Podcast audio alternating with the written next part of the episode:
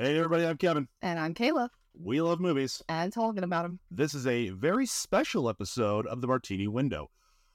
Today, on the day after seeing a double feature that has been completely taking over the internet, we are here to talk about the phenomenon known as Barbenheimer, a current phenomenon that just had its opening weekend. And I might say, both these movies were fantastic.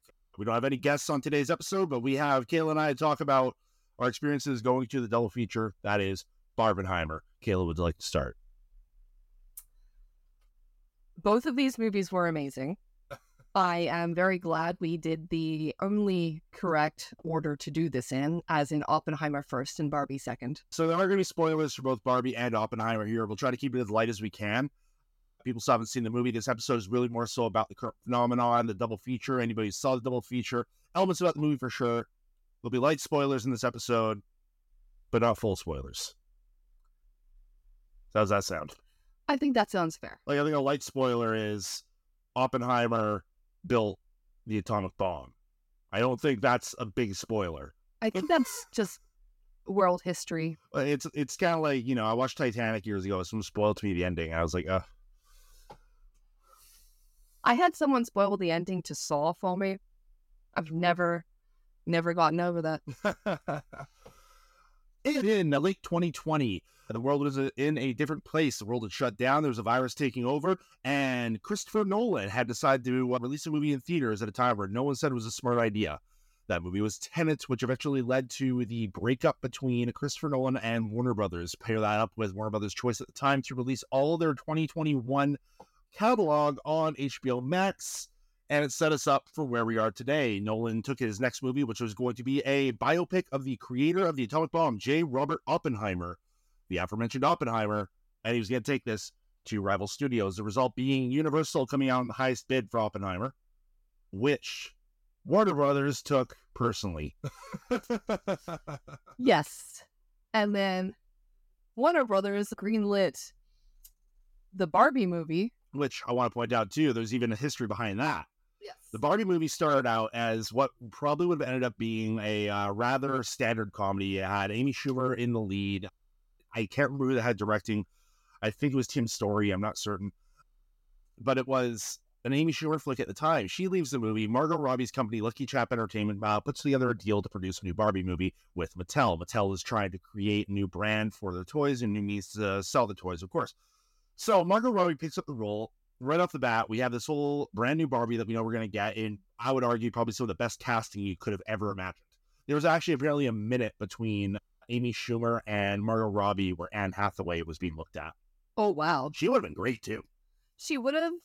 However, I what I really love about Margot Robbie in this is that she personally sought out Greta Gerwig herself. And that's the next point I was going to say, is that Margot Robbie actually sought out Noah Baumbach and Greta Gerwig to write this script, the Oscar-nominated screenwriting couple and indie darlings.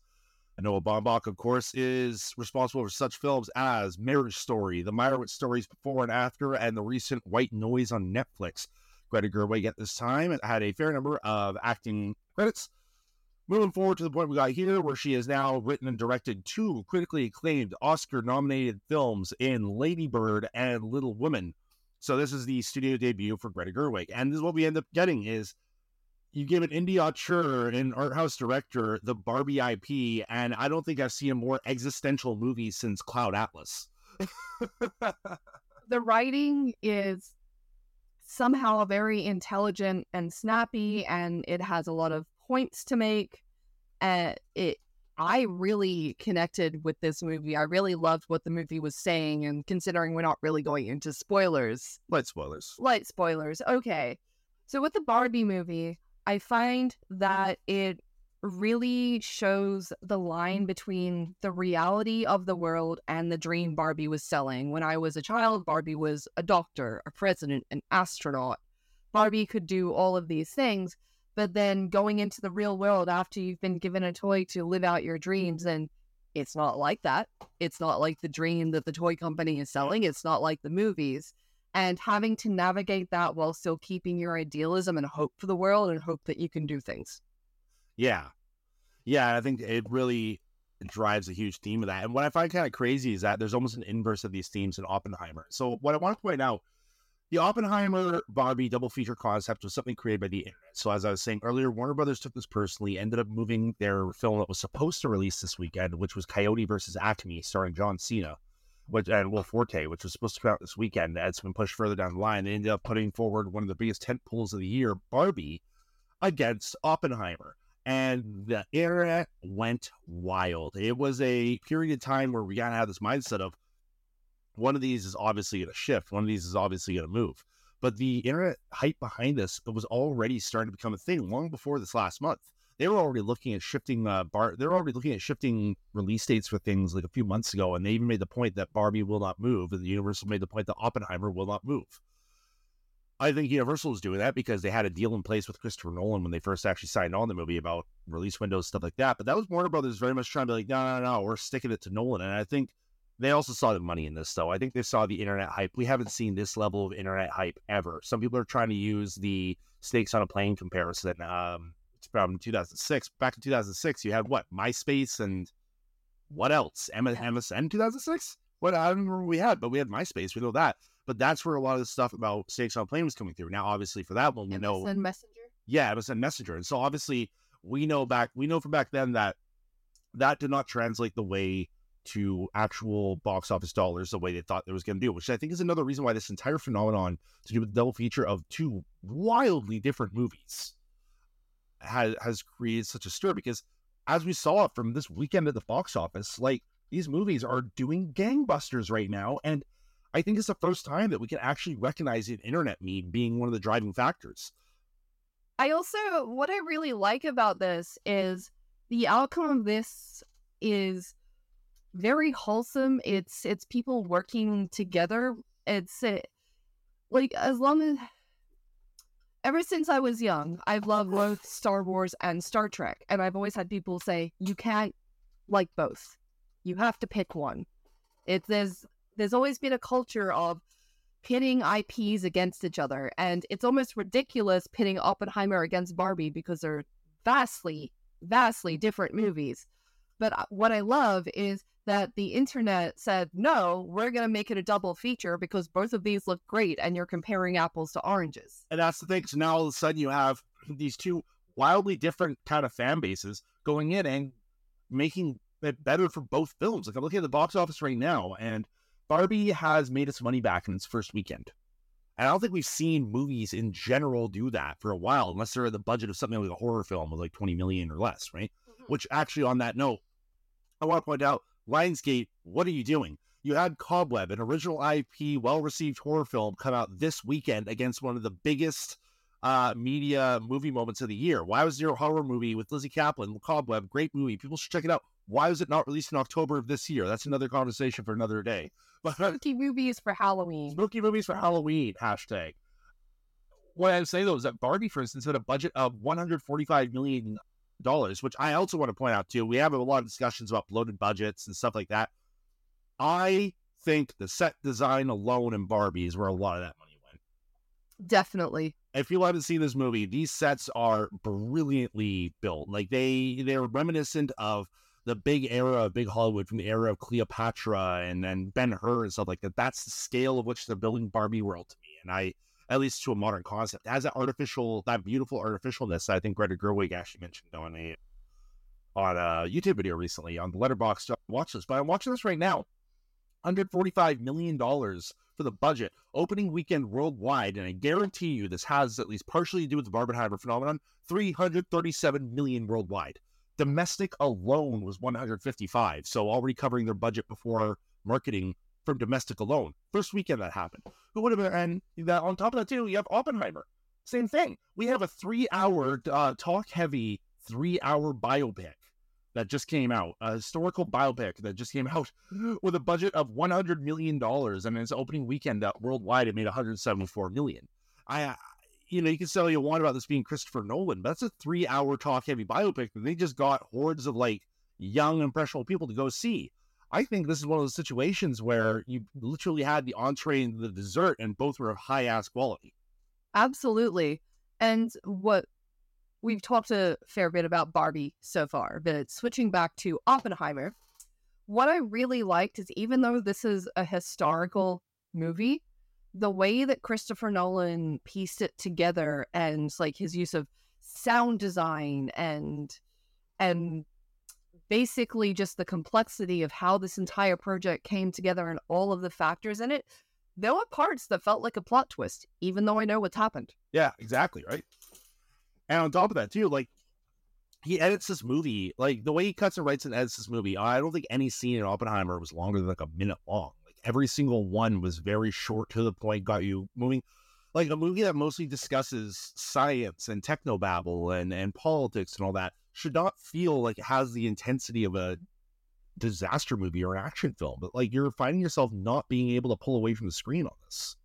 That's what I found fascinating about that. And to counter that, too, like, With, with this whole double feature concept, with, uh, where it came to Oppenheimer, there's actually themes between Oppenheimer and Barbie that I think are a lot more uh, connected than people tend to think. Your place in the world, what you've done for the people around you, what the world uh, what the world sees you as, and what it wants to put you as. And it's like, obviously, this is purely by coincidence, but I do think there's actually similarities between the stories of both Barbie and J. Robert Oppenheimer in these two movies.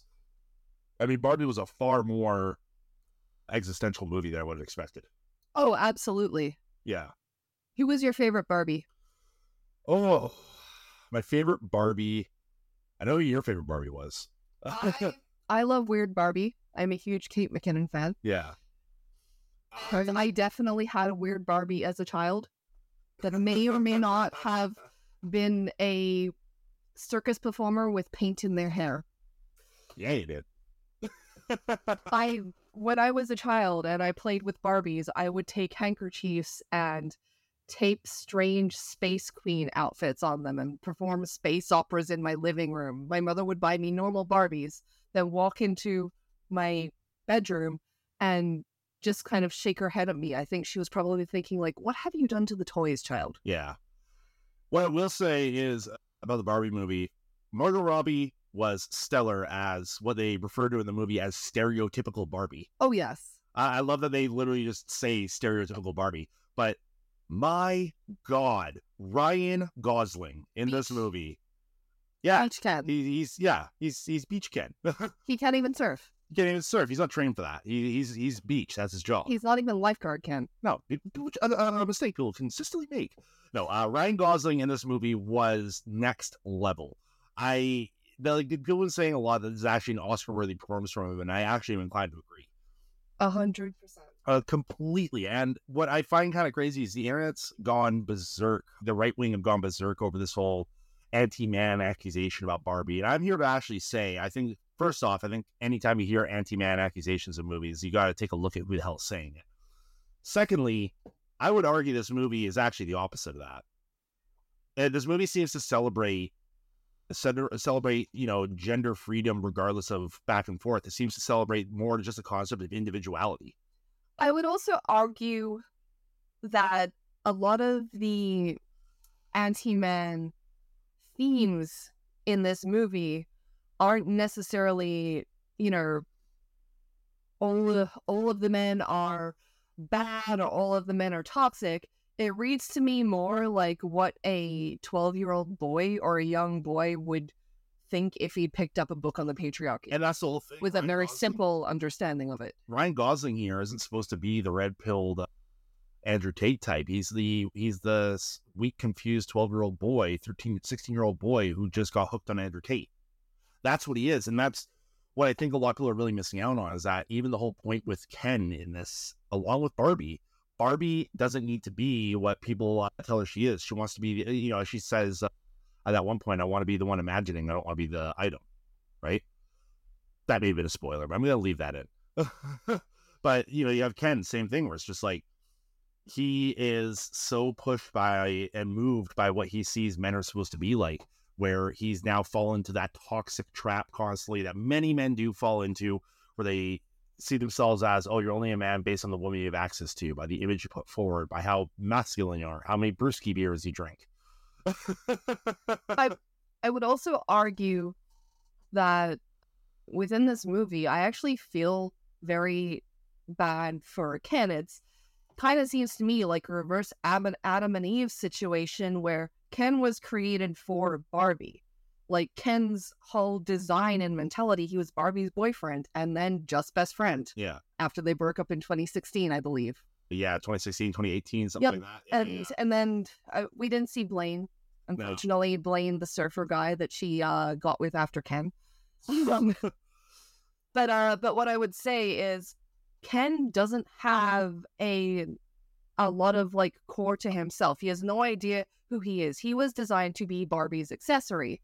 I understand what they were doing with the toxic masculinity thing, because if you don't have a a base of knowing who you are, it's very easy to fall for, yeah. you know, unless everybody meets in the middle and can actually listen to each other's perspective. And it, like, it goes both ways. There is inequality in both genders, in different areas. And let's be honest, the system isn't fair in really any way. Sometimes one gets it better, sometimes the other doesn't. And just because one side is hurting, it doesn't mean the other side isn't hurting in similar yet different ways. There's a lot of contradictions in society, and I can understand why people would get angry and upset. I can see how if you're a young boy, you're you're trying to basically give yourself some power in the world, how you could get onto these toxic notions. But it doesn't help us become better as people. Subjugating another person doesn't make it better. The way that Greta Gerwig and Noah Baumbach were able to actually tackle that uh, wave of disaffected young youth that uh, going into these very problematic and uh, oftentimes very dangerous mindsets was highly uh, portrayed in this movie in a way that I thought was very effective. Literally, he he learned about, he was disaffected. He learned about how men should be in charge. I, nobody sees the quotations I'm putting in that statement, by the way. But quote, quote unquote, men in charge, all that. He brought that back to Barbie Land immediately because he felt this is the solution to my sadness. And you do definitely see why Ken is sad. He doesn't have any sense of self. Yeah. And I, I think also... With with the Barbie movie, there's it's not just the Andrew Tate stuff, but it's the way people have to navigate the world yeah. with with its complexities. And I find that it does a very good job of showing how frustrating it is to try and be perfect all the time. Yeah, actually, I'd say that for sure. Regardless of the toxic masculinity in the movie, it's... Everyone there has to be perfect all the time. And if you're not perfect, you get ostracized, which is why I loved the Kate McKinnon Weird Barbie. Yeah. I was a weird kid, so. Sorry, so... I was entirely ostracized, but I was the weird kid. I just want to point out, the running gag in this movie of every time Barbie sees Weird Barbie, just like, ah, just like it's shocked or spooked was so funny to me every single time. Just how Kate McKinnon portrayed it is just like, yeah, yeah, there's the reaction. See, it happens every time, like that kind of thing. Yeah, that. She just knows what the world's really like, and she's like, you guys, you guys don't get it yet. So I want to go back to the double feature concept. What do you feel? This has been one of the biggest weekends in movies since uh, since at least Top Gun Maverick, and I believe this one might have even beat Top Gun in its box office. What do you feel was a big driving factor behind this moment? Like, we went to go see Barbie, and that was, and I'm not exaggerating here, that was the first time we've been in a theater since the pandemic, since before the pandemic, where every single uh, theater seat was sold. Every single one. And I have not seen that for any movie that we've seen since the pandemic. So many people dressed in pink. So many people dressed as pink. Dressed in pink. And what I love about it is that you can tell these people. I saw some similar people, the same ones that we were in Oppenheimer at earlier. And so what is it about this double feature concept that's bringing people to the theaters? What do we think is going to happen with studios? Are they going to try to replicate this? Is it going to be something that, are they going to learn the wrong lessons about this? Are they going to start being like, oh, what audience wants is it wants is two extremes and that's it? Or are they going to learn that you got to let the audience, you know, draw into things that are going to be unique and creative? And, you know, Barbie was an incredibly unique film. Regardless of if the studios learn this lesson, I think Mattel has learned this lesson well, because they've greenlit how many projects now? They've learned a lesson. So Mattel's projects, like the next one that we're getting is that Barney movie from Daniel Kaluuya that he's comparing to an A twenty-four surrealist horror. And now they've put forward, I think it was announced they put forward like forty-five things are in development now from Mattel. And I mean, a while, like many years ago, Deadpool came out. First Deadpool movie did really great in theaters. And James Gunn had an article online talking about how he loved the movie, but he fears that Hollywood is going to draw the wrong message from it. And he says the message they're going to get is that R-rated vulgarity is what sells. And he's like, what they should be drawing from this is to allow and trust your audience to enjoy comic accurate things. Trust your audience to be able to hear an F word every so often or see something a little bit bloody and sexual and not have it turn off the whole movie to them, you know, as, even within that genre. And I'm thinking about that now. And I think, you know, we don't want to suddenly have, we don't want to suddenly get to the point where it's like an art house David Lynchian movie from like nineteen ninety-three or something like that. Like, I don't, I mean, I love David Lynch, but what I'm saying though is that like, I don't want to see a movie in the vein of like Mulholland Drive and suddenly, have, you know, see a trailer for that, have it be the weirdest thing ever just for it at the end to be like, coming this summer, hungry, hungry hippos. You know what I mean? Like, it's going to be, that's the lesson I'm kind of worried they're going to take from this. Yes. Because not everything was going to need the same treatment. And we see this time and time again. three D after Avatar, cinematic universe after Marvel, sequels in the eighties for horror, remakes for horror in the two in the uh, late two thousands. Like, this is what I'm saying though, is like we are we're gonna see a situation unfortunately unfortunately where some studios are not gonna learn. I'm hoping hoping hoping that Mattel has learned the right lesson here, because they actually have quite a toy box to play with if they're letting artists actually be in creative control. A literal toy box. A literal toy box. I know I was very careful about that terminology. I would, I would also, I would also say that I hope that this doesn't just become the next M C U, because when Iron Man three came out and we started getting more comic book movies, and I'm such a huge fan of comic book movies. I was reading X-Men. I was a kid. I never thought I'd live in a world where I got to see all of these crazy comic book characters in real life with the effects they have. Yeah. However, it is undeniable that we are oversaturated with comic book movies and and big and, yeah. and that kind of thing and now. So need... sorry, go on. So I just don't want to see the industry inundated with only this. I, I think we should. I think as as an industry and when we're making movies, we should go forward and be creative and try things, because if all we're doing is copying the latest success, yeah. I mean, we had about a five-year period or three-year period here where multiverse has been the big hot word, and that's primarily between, well, I was going to say primarily between Marvel, but in reality, Marvel, D C, Sony, Marvel, and A twenty-four all did it with uh, Everything Everywhere All at Once. But I, I would be fair to say I'm not going to put the A twenty-four one in that same bubble. That was completely, oh, completely written outside of uh, trying to chase a trend. But, you know, the Barbie, you are right. Like, what's going to happen is studios are looking for the next tentpole for them to live off of. They, you know, that Marvel's holding off X-Men for a while. We still don't know when X-Men is going to happen because they know that they only have certain amount of cards they have left to pull. We're seeing D C, you know, D C has had a number of issues, and we're about to see if James Gunn can flip that, which I'm sure he will, actually. I'm looking forward to this. I'm looking forward to Superman Legacy. But now I think what we're going to get into is exactly this. I think our more straightforward tentpoles are going to be video game adaptations after things like Super Mario Brothers and Last of Us. And I can see this being the direction where you start having a lot more auteurs try to do their studio debuts, because you're going to have all these indie people being like, what's this? Hasbro is going to let me do a G I. Joe movie that's actually a, P- a movie about the P T S D and the effects on war of wartime veterans? All right. Sounds great. You know what I mean? Like, I think we're going to start seeing that more often. Kind of what you're saying, but they're gonna have to be careful, because they got to make sure that we're not that we're not going to just turn these fantastic scripts into an opportunity to sell, and sometimes give the script that doesn't have the I P the I P budget. Yeah, but then the argument could be made. Barbie did just come out, it came out this past weekend, did incredibly well. There's a lot of arguments being made online about if we made more movies starring women with female empowerment views, we'd be seeing more women go to the theaters. And the unfortunate truth is Joyride just flopped, which is exactly that.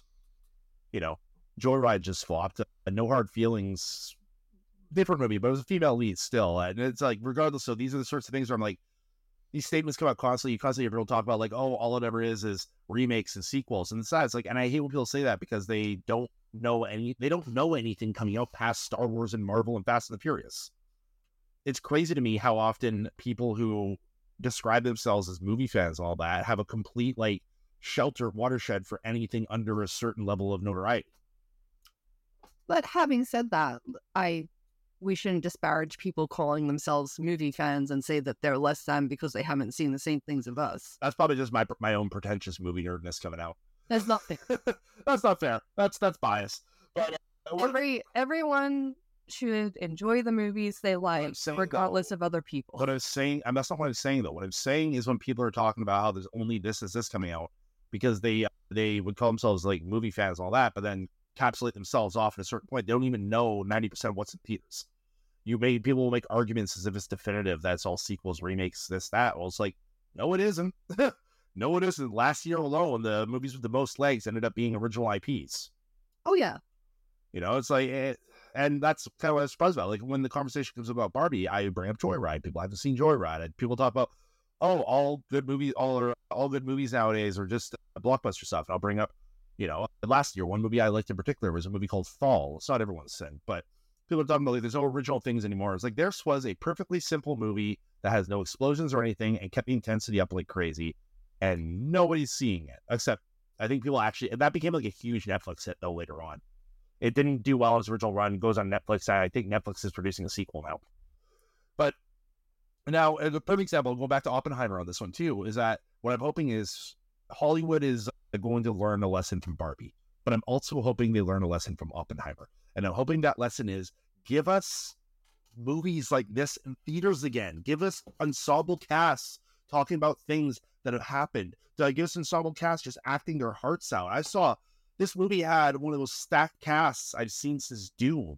Both and of them did. Both of them did. Had one of those stacked casts I've seen since Dune. But I would say between the two of them, Oppenheimer, Barbie had great performances, especially from Rob, Ryan Gosling and Margot Robbie, Rhea Perlman. Fantastic performances.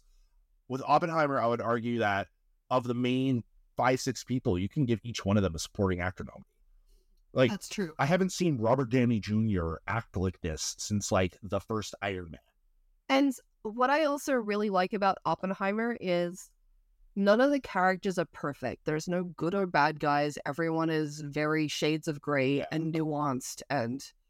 There's no, like, there's definitely talks of, like, moral ethics in that, but, like, as you're watching everything unfold, it's, it's in, I can understand how it happened the way it did. Yeah. With all of the factors in there. If you just look at the whole thing, you could say, building that bomb was wrong, but then you look at the current political climate, you look at the way the government was, you look yeah. at... And I actually want to use that segue to kind of open up another point about this, because part of this episode is not just talking about the movies, but talking about the, the phenomenon behind this double feature. I want to talk about, there's been a recent uptick I've noticed. You have the, yeah, I, I am a decidedly very left-wing person. I'm open about that online. I'm very, I'm very open talking about that. But what I will say is, whereas you have the right going berserk over Barbie, calling it anti-man, calling it, you know, oh my God, it's woke. And it's, first of all, somebody define woke to me, please. Uh, and But when it comes to Oppenheimer, I'm seeing a huge... This engine is woke. This engine is woke. Everything I don't like is woke. But, yeah, Donald Trump is woke. Uh, let's see how that goes. What I find interesting, though, with Oppenheimer is we're seeing a similar outrage for a lot of the left on Oppenheimer, saying that they're trying to glorify... the atom bomb, that there it should have been from the perspective of Japanese people. It should have been, you know, I don't want anything to do with Nazis or anything like that. And what I find crazy about the movie, you don't see a single Nazi in the whole movie. The Japan is, I, I'll just make this point clear. If you want to see something about Japan from the perspective for the atom bomb, there's a incredibly heartbreaking movie called Grave of the Fireflies. Bring tissues. Bring tissues and... buckle up, because if that's the movie that you keep saying you want to watch, go watch Grave of the Fireflies, and then tell me how you feel after. I also believe there's several movies in Japan from a Japanese perspective. Yeah. Of this very thing. So there's, yeah, there's also a fantastic, uh, super, super harrowing movie from the early eighties called, or early nineties called Threads, which was a uh, movie about the after effects of a fallout of a, a nuclear blast, and it was a harrowing, harrowing movie. Devastating stuff. Beautiful film. But Oppenheimer wasn't about that. No. Oppenheimer was a film about a guy who had political leanings that are uh, at odds with the go- very government's governance that funds his desires to try to increase the scientific achievement. You have some of the best scientists in all of America working together on this. Like, are you trying? And you have America trying to, uh, you know, demonize the head of this after they already got what they wanted out of him. And then, you know, he's trying to fight with the A E C to help atomic uh, uh, atomic energy uh, move forward, electronic energy move forward, and he's just being shut down at every single point. This movie is not about some harbinger of death who brought forward the end of all this world. This movie is about a scientific, uh, what happens when the scientific mind and the people who have these gifted abilities, what happens when those in charge, those who want power, those who want money, and those who want war, use up, use them up and spit them out. Like, perfect example is Robert Downey Junior in this whole movie, Louis Strauss. And I feel a little better talking about this one because this is all history, but Louis Strauss is a good example of somebody who, yeah, you see in the movie, he truly thought that all of Oppenheimer's motivations were to target him. All of his things were, all of his things were for these illusions of grandeur and all that. And you had the other side, the uh, governance of it all, trying to say, oh, all Oppenheimer wants is to feed secrets to the Soviets and all this stuff because he had left-wing leanings, which at the time were enough for people to not be considered uh, as part of, like, the Manhattan Project, as they say in this. Having left-wing liberal values at this time was not considered an American trait. Yeah. And crazy to think how we are nowadays in comparison, uh, how, how much more mainstream left-wing views have become. Uh, but that's what this movie's about. It's not about this guy harbinging death. It's about this person who got run through the system uh, to do something that he was so distracted by the achievement and the goal of the scientific mind. So what you end up having is this guy who's been run through the system and and chewed up and spat out. And what I find kind of crazy is how anybody can see this movie and think to themselves, oh, this is glorifying uh, violence. This is glorifying uh, this is glorifying death. And he has that line where he's like, I have become death, harbinger of worlds. I can't remember what the exact line is, but he has that line where he sees the bomb, and you can see that that's the exact moment that he just clued in to what they just put onto the world. Yes. I also love that Christopher Nolan um, used the same effect behind him that they use for Scarecrow. Yeah, it was a fun little thing, right? When he's doing, uh, he's inside that meeting with all the people and he's doing the celebration thing with all scientists, and you see the effects start rumbling behind it. It was the same thing for the Fear Talks and his Batman Begins. Also by Cillian, also Cillian Murphy. Uh, that was a really cool, that was a really cool little throwback to Nolan's own movie. And, you know, the the thing is, like, this is what I'm kind of talking about, though, when people um, are politicizing whether or not to even see the movie, which has been a big thing happening recently. I've been fighting with a lot of movies that have been coming out, like uh, Sound of Freedom was an example of one recently that kind of had a similar um, political uh, hijinks behind it. Yeah. Not going to get into that. Anybody can look up Sound of Freedom to know anything that's been going on with that one. But when it comes to Oppenheimer, I feel like, especially when we're in today's day and age where we just got out of the pandemic and we've seen how governance uh, looks at science and treats them. So for people to decide not to see a movie that truly is on the side of listen to the scientists. Yeah. I, it blows me away that in this day and age, there's people trying to say through some sort of uh, standing that they wouldn't see the movie based on these reasons. I think the double feature in itself is going to draw a lot more people towards us. And I'm really hoping for more movies like this, because I think there's a whole world of historical events that we could be seeing in these styles again. Like, I want to see more movies like All the President's Men. I want to see more movies like J F K. I want to see more movies like Born on the Fourth of July. You know, I want to see more movies like Patton or uh, All Quiet on the Western Front, which actually was a fantastic remake that came out last year. But I want more of these movies where you just have actors coming in. Uh, you know, you have the benefit of, you were saying earlier how none of these characters in Oppenheimer are necessarily one side or the other, good or bad. And I think that is a huge benefit you get from adapting history, is that people are not good or bad. Everyone's morally great, except for maybe Keanu Reeves. I will just say his wife does not love her children. Oh, man. Kitty?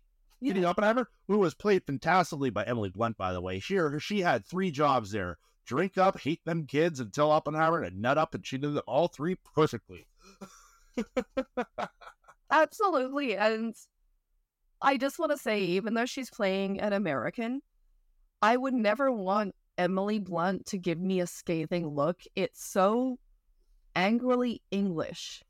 Yeah, that's a good way of putting it. She says something with her eyes and no handshake. that is more scathing than any, like, all caps screaming could ever do. Yeah.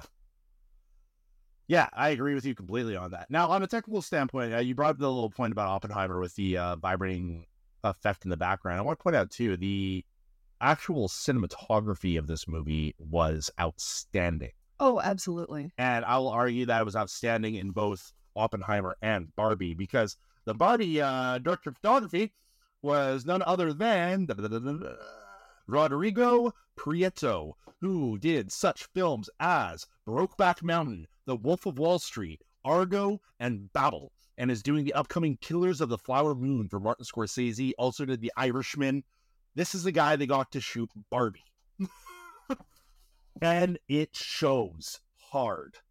What I also loved about Barbie is it wasn't, it was obviously about Barbie, but there was so, there was so many influences. Like, I definitely saw the influences to, like, Singing in the Rain and old musical yeah. set pieces, and having it look kind of like a stage play in Barbie land. It yeah. worked so well for that, that era, fantastical. Totally. That era of fifties musical movies absolutely laid its claim in that movie. And it's also kind of funny because it's not even the first time Margot Robbie has made a direct reference to uh, these sorts of movies. Uh, in Birds of Prey, she has a moment where she's uh, where she does the Diamonds Are a Girl's Best Friend bit from Marilyn Monroe from, uh, I believe, A Star Is Born, uh, or Gentlemen Prefer Blondes. And it's uh, it's so funny. When I, I love when I see these kind of references to old school cinema and these sorts of things. And, you know, I, I've seen Singing in the Rain is a movie I particularly love. And uh, anytime I can see a reference to it is always really nice. Um, yeah, I just this, this. What do you think goes? What do you think happens going forward now? With this, this this phenomenon is so big. It's been recognized by the people from each film. Uh, Quentin Tarantino just posted pictures of himself this weekend buying tickets to both movies for a double feature. So, like, you know, the film bro of film bros is uh, backing up Barbenheimer. And where do you see the future of this? Like, I, I have my own thoughts of where I see the future of Hol- of where Hollywood's going to go after this. But I, I mean, we have our hopes for how things are going to go. But I hope that companies can can can continue to take risks with their products, because hiring Greta Gerwig for this was a risk. That's not something. And Noah Baumbach. And, and, and, and, yeah. and, and Noah Baumbach. I'm just more yeah, familiar with Greta Gerwig. Of course. Greta Gerwig and Noah Baumbach. It's wasn't a usual decision. I really hope that uh, that Mattel can go forward and actually just create interesting I Ps with their products. And not just Mattel too. Like, and it doesn't have to be Mattel. It could be Mattel, Hasbro. Like, what's kind of interesting is, and I want I want a Street Sharks movie personally, live action Street Sharks. Do it. Directed by Francis Ford Coppola. What I will say though is, uh, I. I want them to be more creative, but it, it's actually indicative of a bigger thing happening in the industry right now. And uh, I will point out, most of our episodes of Martini Window are often recorded a few weeks ahead of time or a couple weeks ahead of time. This episode is going to be out. This episode that you're listening to is only recorded within about twenty-four to thirty hours before we release it. So this is going to be a lot more current, but with the current effect going on with the industry right now, SAG, of course, recently announced their agreement with fully independent companies, stuff like that. Uh, the studio system is going through a bit of a unfolding at the moment, and this is all very, very similar to the early era of Hollywood when the studio system started to fall, actors started getting control of the likenesses, United Artists was created, you had companies like Colgate suddenly doing like the Colgate Comedy Special and stuff like that. The movie Hairspray does a good job parodying that kind of era of sponsored content like that, but I actually kind of feel like weirdly we're in this new era that we're going to go into now of exactly this, like the new era of sponsored content where it's like, it's, you know, it's a road trip comedy about the about a father and son who haven't seen themselves in ages, but it's also kind of an A twenty-four style indie drama. Anyways, go and see the new, I don't know, tic-tac-toe movie. That's not a game. I understand that. Connect Four. I want to see a gritty movie about the reality of the people who were hired to be the Coca-Cola family in the ad. I think there's a decent movie there somewhere.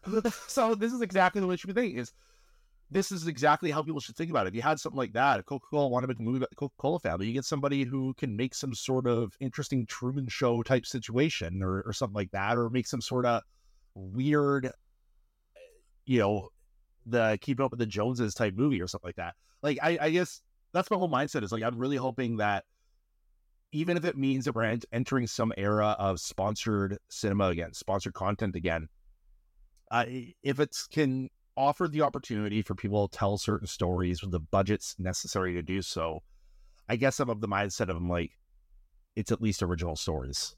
It's true. And it's very interesting. I had no idea where we're going to go from here. Like many points in history and time, it could go one way or the other. Yeah. People could learn the wrong lessons. People could learn the right lessons. Some people could learn the right lessons and some people could learn the wrong lessons. And this is just my personal opinion. Who's to say that my the thing that I think are the right lessons are? Yeah. So I think it's going to be a very interesting time going forward, but it's definitely going to be, at least until everything gets sorted out, we're going to get a lot of creative films because we're not going to have blockbusters. And speaking of, you know, historical biopics, I would love to see anybody do a Marilyn Monroe biopic where they actually talk about how she helped actors get their rights to their own. Did she help take down the studio system? Like, how is this not the movie that we've been hearing, that we've been listening to every single time? She was such an intelligent person. She took back power over herself. Yeah. And so even if it's not about her, let's just have a movie about how SAG got started. Yeah. I mean, the word, the uh, actors strike from, uh, from, I think that was the nineteen sixties. Yeah. I think it was the sixties because I know Leonard Nimoy took part of those. Yeah. It's been long enough. Isn't it weird that that's how I earmark it? I was like, well, I know Leonard Nimoy took part in there, so it must have been around the sixties. Like, um, yeah. And uh, what I will say though with this is like, I'm hoping studios take the right lessons. I'm hoping that the right lessons are things like, don't, uh, you know, don't try to go grimdark. Don't try to. I want the lessons for them to learn to be: if you're going to give an I P to an artist, allow the artist to be an artist. Absolutely. Because I would argue the Barbie movie um, is just as much as it kind of puts a mirror to what Barbie's actually done in life, I would argue it's also very celebratory of Barbie as a character and as a item pop culture. Like, that movie does not decry Barbie. It's actually quite a, actually it's quite a good commercial for Barbie, no less. Within the Barbie movie, um, you have a mother and daughter, and the daughter is very nihilistic. She's like, oh, Barbie is just like a sex symbol giving us unrealistic expectations for our body. So you actually do get yeah. that voice. You do have a teenage voice who is a young girl now who should be the target yeah. of Barbie, who is not influenced by her at all and sees everything about her as a negative yeah. because of the world she lives in now. And then you have her mother who grew up on Barbie, and Barbie helped her have dreams. Yeah. And it's very interesting seeing both those perspectives. I totally agree. Like, it shows that perspective. I don't think you can make this movie without, I don't think Barbie's movie they can make without pointing out the fact that there's a lot of people who don't like Barbie. I mean, what was it? One of the first lines from the narrator in the movie is, uh, Barbie was then created, and then all problems with feminism and equality were solved for the rest of the time. Like, it's just something like that. And by the way, Helen Mirren as a narrator, this was a, an amazing choice. Absolutely. Uh, yeah, Helen Mirren narrates the Barbie movie. Great choice, great casting. one hundred points to Greta Gerwig on that. So, going to Oppenheimer, though, even on that, like, and the same thing, I want to be able to see more of these movies that are not afraid to take history and shoot them in a way that doesn't feel like you're watching some educational film from school, right? Like, he's making very creative choices in Oppenheimer during the hearing scene where uh, his history with Gene Tatlock is revealed, and the camera pans over, and suddenly, and suddenly it's all metaphorical, but you see a naked Cillian Murphy in the room with like Florence Pugh's uh, Gene Tatlock on him, stuff like that. Tatlock. The way that they showed that, though, to show exactly how Emily Blunt is envisioning this now, and then just, or even just the shot before Gene Tatlock's there and he's naked in front of everyone, because in that moment it's like, in that moment, it's just Oppenheimer is, you know, is bearing all in front of everyone. It's like, there's elements here that, you know, a movie, le- movies from like thirty years ago are not going to try taking these more art- artistic approaches to moments in these sorts of films. That's true. And I want to see two things. I want to see proper budgets given towards things that are historical, that are not that are not these, you know, Hollywood style uh, M C U blockbuster films, which I love, and I see all of them because I am an absolute petulant for the cinema. um, but I see them all, and I, that's that's great. But I would love to see more of these because I saw I've seen Oppenheimer twice now, and both times I've walked out with a new set of thoughts. Going out of Barbenheimer or going out of Oppenheimer into Barbie, there's actually a lot of carryover thoughts about Oppenheimer that also, weirdly enough, got addressed in Barbie. Is that, which is so strange to me, because like this is a moment in movie history that only happens organically. And another problem is that you're going to start getting a lot of studios trying to manufacture what just happened with Barbenheimer. Yeah, I, I can I can see that, and I can see them being disappointed when it doesn't work, because this was an organic thing the internet did. That's yeah. the point of the internet. You can't just manufacture it. Yeah. You can you can advertise, but like people really have to pick it up. And within Oppenheimer, with um with the way that uh it was shot, we both noticed this, and I've seen I- I've seen online that other people didn't. The hand on the back of Jean's head. Yes. When she was going into the tub. So just to... This is a big point, all right? And this will be uh, a big spoiler for Oppenheimer, but this is also a historical thing. Warning, warning, warning. Big spoiler here for Oppenheimer. So Jean Tatlock, played by Florence Pugh. She's uh, in a situation of Oppenheimer's left saying, I can never talk to you again, blah, blah, blah. And she goes and uh, the perception of the audience and history killed herself, because in real life, Jean Tatlock's actual... Uh, death certificate has listed as suicide. However, in the movie, you are correct, Kayla, in the movie, um, Christopher Nolan basically said, we all know that's not what happened. And there's that moment where you see the black glove covered hand push her head under the water and pull and pull the hand back out. And you are right. For whatever reason, on the internet, I do not see anyone pointing out this black hand. That was him pointing out, like, black glove hand. That was Nolan pointing out, we all know she got killed by... the uh, people following Oppenheimer. We all know that.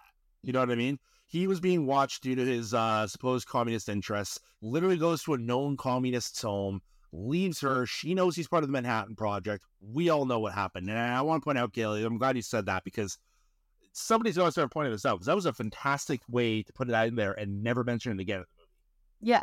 yeah. I didn't. What I really liked about Oppenheimer is Christopher Nolan was able to add all of these details without having to spoon feed it to you. He lets you be an intelligent audience and notice things. Yeah. And I'm sure if I rewatch them, oh, when I rewatch the movie, I will see many things I didn't see before from the first time, because it's such a dense movie with so much detail. Yeah. And I, I really loved it for that reason. I, I like that it's not a black and white story. It's not the buzzer, black and white. In theme. In theme. I think I figured out what that was, too, by the way. People were talking in the past about how the black and white color, oh, it's supposed to be when it's uh, before the bomb and after the bomb and all this. And I was thinking about that. I think I don't think it's before and after. I think the... Because there's elements where they showed color bits that would have happened after the bomb and stuff like that, right? What I think it was is... and. Anybody who's listening, please correct me if I'm wrong. Uh, what I gathered was every single time it was in color, it was from the perspective, uh, from the part of the story that was from the perspective of scientific drive and seeing the full spectrum of what's going on and what's to come. Everything to do, everything in black and white was always scenes of trying to shut down, shut it down, and had to do with the capitalist nature or the government's nature. I noticed that. So anytime that was black and white, it was when the focus of science was not the focus of the movie. Does that kind of make sense? That does make sense. It It's also very metaphorical in that, you know, like you have a lot of uh, C E Os or politicians, and when your goal is, when your goal is like money, or when your goal is power, because let's be honest, people get into positions of power because they want power, and power does corrupt people naturally. Yes. And so I think it's uh it's very interesting that a lot of the time people in power who are like, yeah, war, we'll get more we'll get more money from this, see everything in black and white. They don't see yeah. the nature of it. Yeah. And actually I think that's exactly it. They saw they saw it all in black and white. They saw it all, well, you built the bomb, so you should have been uh, okay with it, right? If you weren't okay with it, why'd you build the bomb? It's like, that's not how life works. It doesn't, it's not always that, you know, you wouldn't have done it if you uh, had the morality complex behind it. It's, you know, that big hero and they happen to them. And it's like, you would have done it if you had the morality complex. Yes, it did. You guys went into this already targeting this guy, saying that he was somehow uh, capable of treason. Yeah. You think this is going to be the guy that's going to suddenly walk away from the project with all the information that you guys have that you gave him? No. He was set up to fail.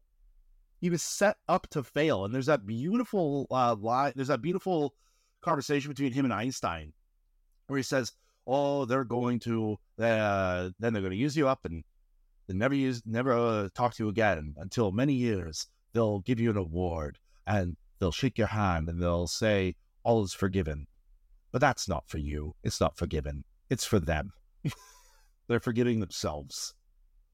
And that is a fucking poignant scene in that movie. And I love it. And what we're, man, there's so much to take in with these two movies. It's actually kind of crazy. I'm glad we did this Barbenheimer double feature episode, because I hope someone chooses Oppenheimer in the future. I hope someone chooses Barbie in the future. But I knew I needed, needed to talk about this as it was happening, because I think these two movies take on a couple things that are actually very, very, very prominent in our world right now. And what I find crazy is it's a very rare feat that you have two movies of this exceptional quality, of this weird marriage of Barbenheimer that the internet's created, where you have the opportunity to both see the folly of man as well as man's folly in the current day, which is what we've done to women in the real world and what we've done to scientists in that world up to now. And I think there is uh, that that's my mindset on this whole thing. And I think it's actually quite beautiful the internet's turned this into such a phenomenon, because I think the discussion this is going to bring up is going to precede a lot of what we think are just going to happen at the box office. I think the effect of this is going to be a lot bigger than we expect. And I would say that um, anyone who is upset about the ending of Barbie, it is making a statement about what humans do whenever there's a big hullabaloo yeah. about rights. Yeah. Then we go back to barely anything and give them robes and platitudes. And um, and anybody who is going to be upset about like, oh, well, the Kens never got justice, blah, blah, blah, blah, blah. The Barbie land is the direct opposite of the real world. Yeah. The whole like the whole point of the movie is when the real world gets better, so will Barbie land. And Barbie is at a point in her life where she does not want to cater to. I'm not going to say that part. People can go watch the movie. Still watch the movie. This has been a very special episode of The Martini Window. We hope to do more of these sporadically as time goes on when the uh, situation calls for it. This was a very specific moment in movie history that we wanted to make sure to talk about. We've been excited about it for a long time. We've been excited for the Barbie movie for a long time and Oppenheimer. Uh, it was fantastic seeing these two in a double feature. If you have the opportunity, I absolutely recommend doing it. If Barbie is sold out and Oppenheimer is sold out, Joyride is still in theaters. And highly think people should go see Joyride, because we don't see movies like this often in theaters anymore. Thank you to everybody for listening. On our description, on our link, we have a link to Barbenheimer t-shirts. Get it while it's hot. Uh, Kayla, anything to go out on? Go watch Barbenheimer. Correct. All right, Oppenheimer. Let's go party.